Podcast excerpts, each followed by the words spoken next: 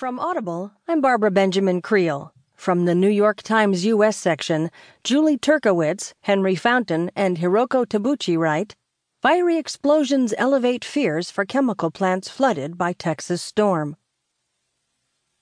Houston.